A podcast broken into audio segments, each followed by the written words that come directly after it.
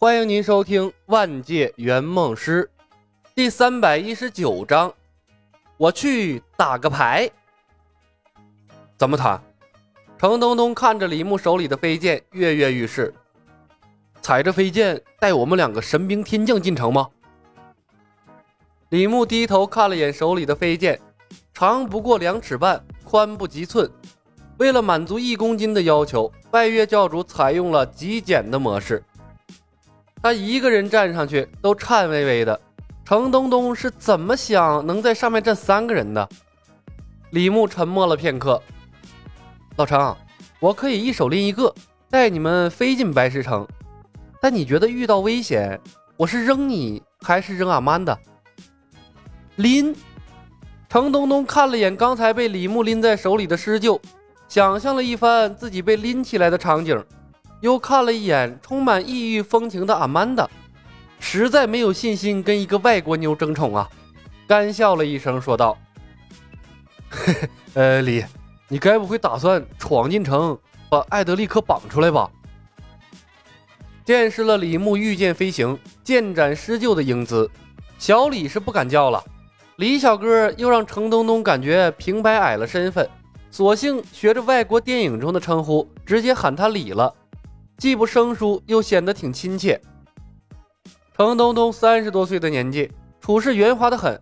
他非常清楚，在这个世界，和圆梦师搞好关系，生命才有保障，才可以捞到更多的好处。县官不如县管，万界圆梦公司高高在上，真死在这个世界，说不定都没处说理去。和生命比起来，那一纸合同算个屁呀！李牧笑了笑，给客户打预防针。老程啊，你也知道这是个战乱的世界，我们一穷二白，在这里毫无声望。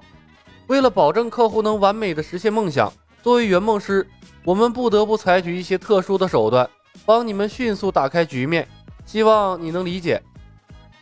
程东东以为自己猜中了，李斯特这真是要下黑手去绑艾德利克，笑了笑说道。不用解释，我都明白。在游戏里边啊，我也经常指挥英雄偷城去。李牧诧异的看了一眼程东东，笑道：“老程啊，有你这句话，我就放心了。”说完，他针对艾德利克发动了技能，一起打个牌，然后对冯公子说道：“阿曼达，做好准备，随时应对意外情况。”了解。冯公子回道。公司的技能描述相当模糊，不亲身经历，永远不知道技能施展出来是个什么样的效果。程东东奇怪地看着两人，李，你不准备出发吗？什么出发？李牧问。绑架对方主帅啊！程东东说道。不用绑架，等就行了。李牧看向了白石城的方向，释放了技能之后。艾德利克竟然没有马上出现，也就是说，一起打个牌这个技能同样取决于对方的脚力了。这同样是个召唤术吗？如果确实如他猜测的那样，岂不是也可以直接召唤攻陷了艾拉西亚首都的恶魔大军将领菲欧娜，对他直接进行斩首行动？不对，貌似不能那么做。客户的愿望是成为战役中的主力英雄，并且拍摄成电影，并不是具体获得某个物件。李牧看了一眼程东东，微微摇头。那样做的话，这客户的存在感就太低了。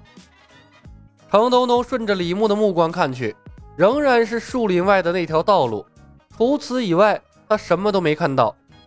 于是他陷入了疑惑之中。理解不了这李斯特所谓的“等”是什么意思。初来乍到，连封信都不送的情况下，能把一个英雄无敌、世界知名的英雄等来吗？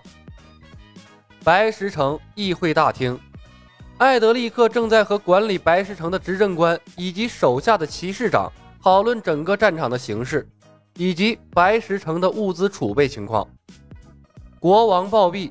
邪恶联盟的军队从地下偷袭了首都斯坦德维克，他们被打了个措手不及。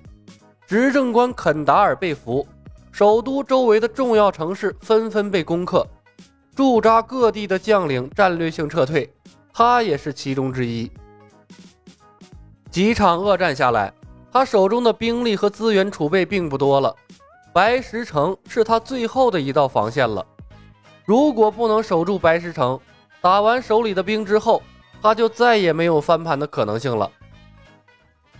艾德利克大人，白石城的财政状况并不乐观。您封闭城门之后，税收官一直没有出城收税，剩余的金币数足不足两万五，恐怕招募不到更多的士兵了。执政官阿诺说道：“艾西斯的军队至少还有三天才能抵达，也许我们可以临时招募一些冒险者，帮我们出去搜集一些资源。”执政官大人，我不得不提醒你，战争开始之后。城里的高阶冒险者大多已经加入了战场，终日里混迹在酒馆的那些菜鸟冒险者，连外面的逃兵和流民都打不过。骑士长亚尔林道：“菜鸟冒险者无法给士兵足够的加成，我们不能把士兵分给他们浪费了。”执政官，城镇里的木材产量够骑士训练场的建造。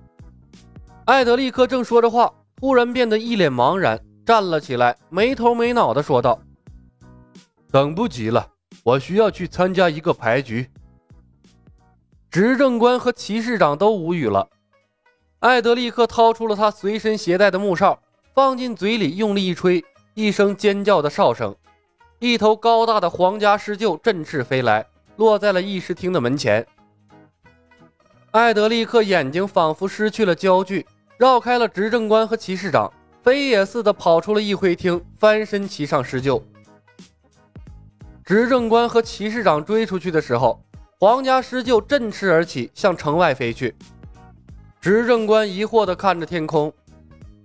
骑士长，艾德利克大人怎么了？他去参加什么牌局？骑士长亚尔林同样疑惑。片刻后，他脸色大变。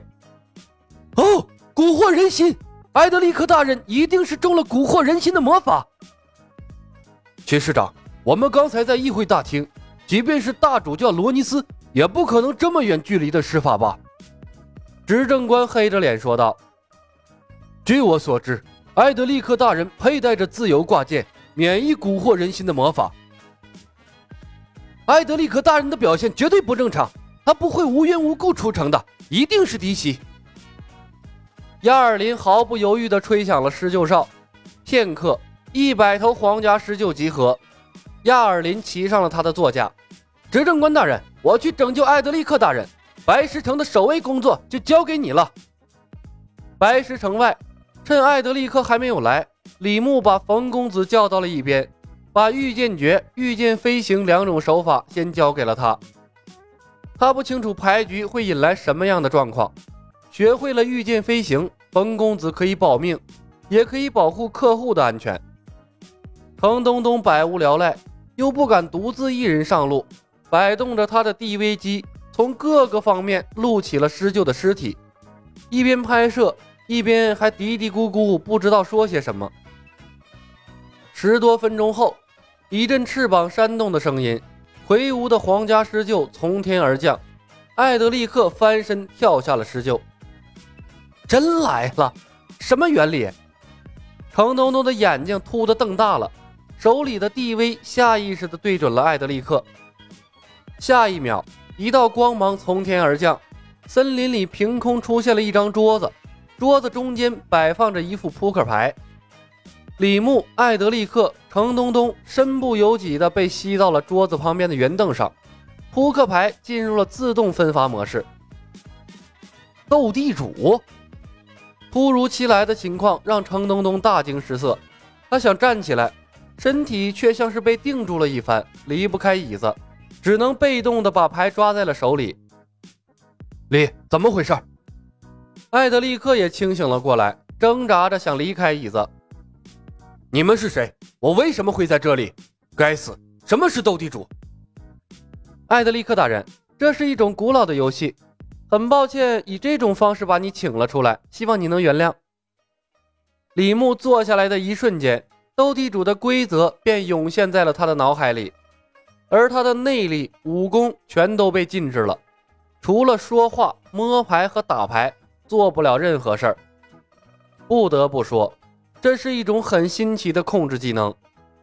唯一让他感到意外的是，他邀请的是艾德利克，但出现的牌局却是斗地主。于是，距离牌桌最近的程东东便临时被拉了过来，冯公子被排除在外。这牌局果然很随机呀！牌局果然很随机，人员不够都能把路人拉上。